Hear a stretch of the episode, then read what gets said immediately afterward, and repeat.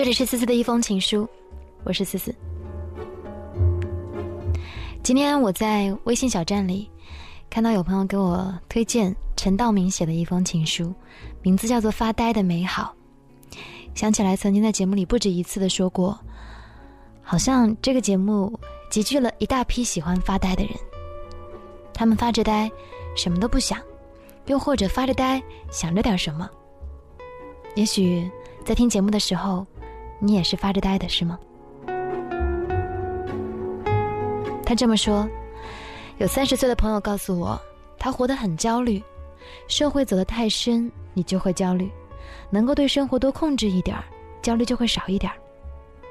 一天到晚在饭桌上跟人吃饭说话，说的话跟自己毫无关系，说的都是张三李四王二麻子，好消息坏消息真消息假消息都得搁进去。你就是一个垃圾桶，你成也得成，不成也得成。搁这么多垃圾，怎么可能不焦虑呢？于是有朋友问陈道明。你在家都干嘛？他回答说：“我什么都不干，发呆呢。”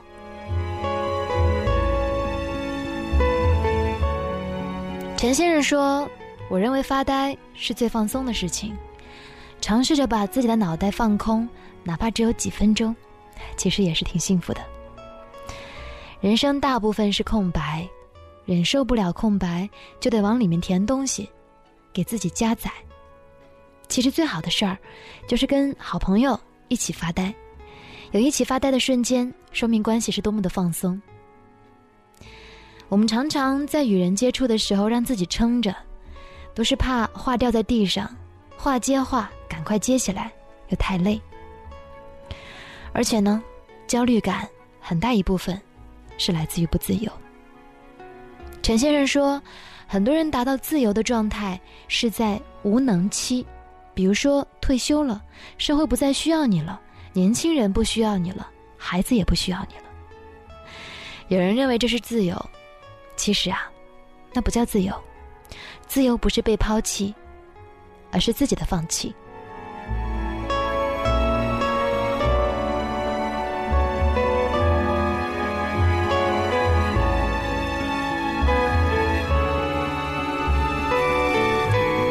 于是。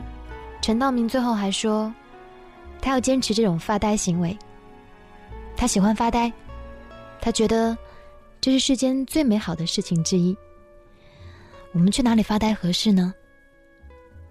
对我来说，也许就是泡一杯茶，在有太阳的下午，然后坐在那里，什么都不想，什么都不看，又或者就看一看茶杯里面的茶叶。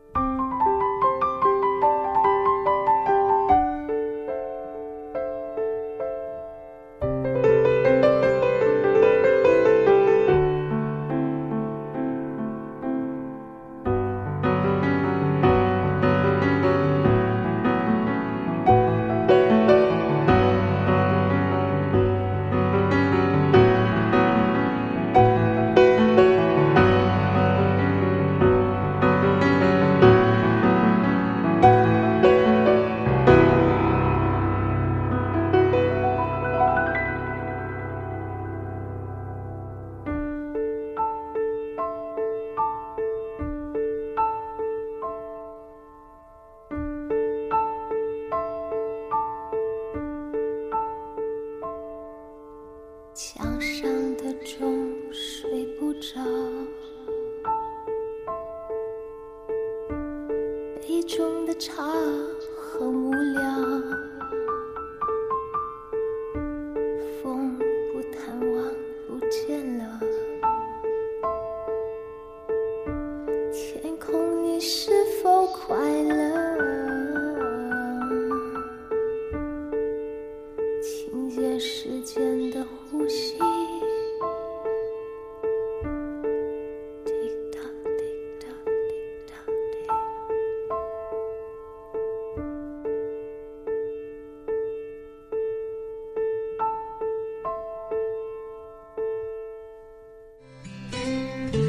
听到这样的旋律，会不会想起学生时代我们爱过的第一个人？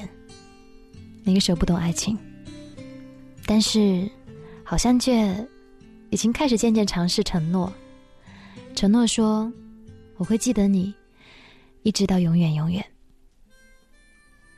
这里是思思的一封情书，我是思思，欢迎你加入到我的微信小站，在微信订阅号当中搜索“一封情书”。你就找到我了。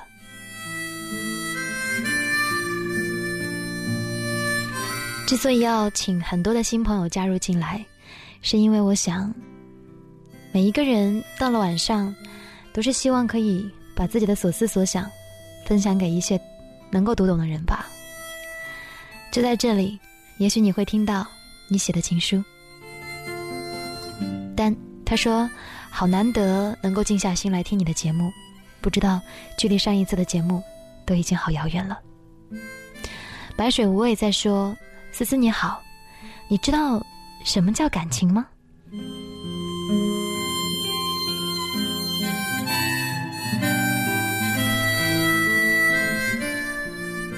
不止一次的被问到这个问题，提法有一些不一样。有人说：“什么是爱呢？什么是爱情呢？什么又叫做感情呢？”我没有办法给你一个标准答案，因为有的时候我也想不明白。就像我给情书做名词解释的时候一样，狭义的情书是写给恋人的情书，是跟一个人表白的情书。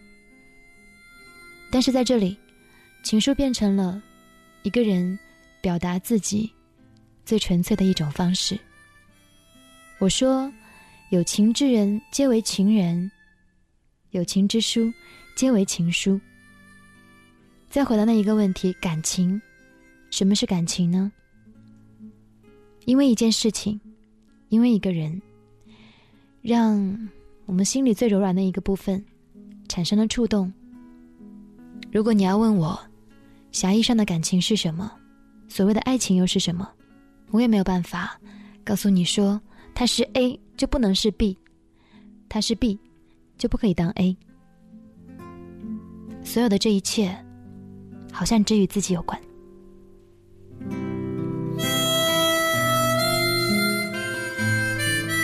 记得吗？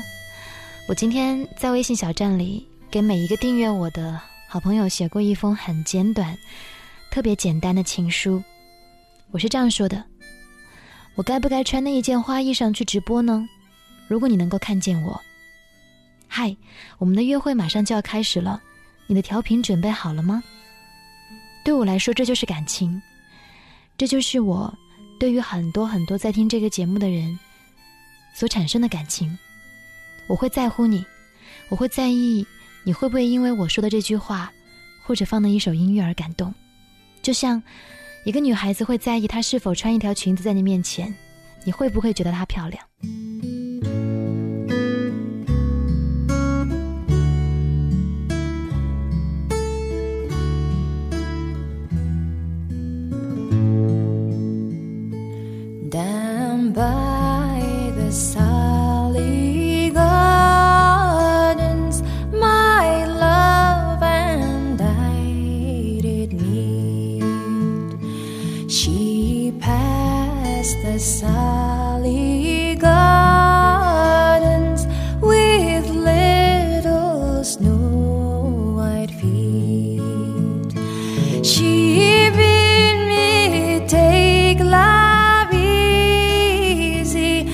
as the leaves grow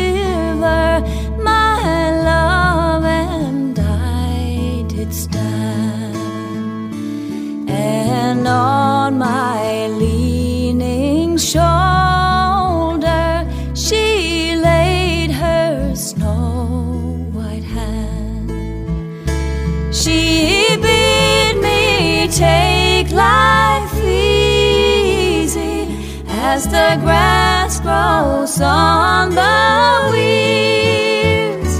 But I was young and foolish.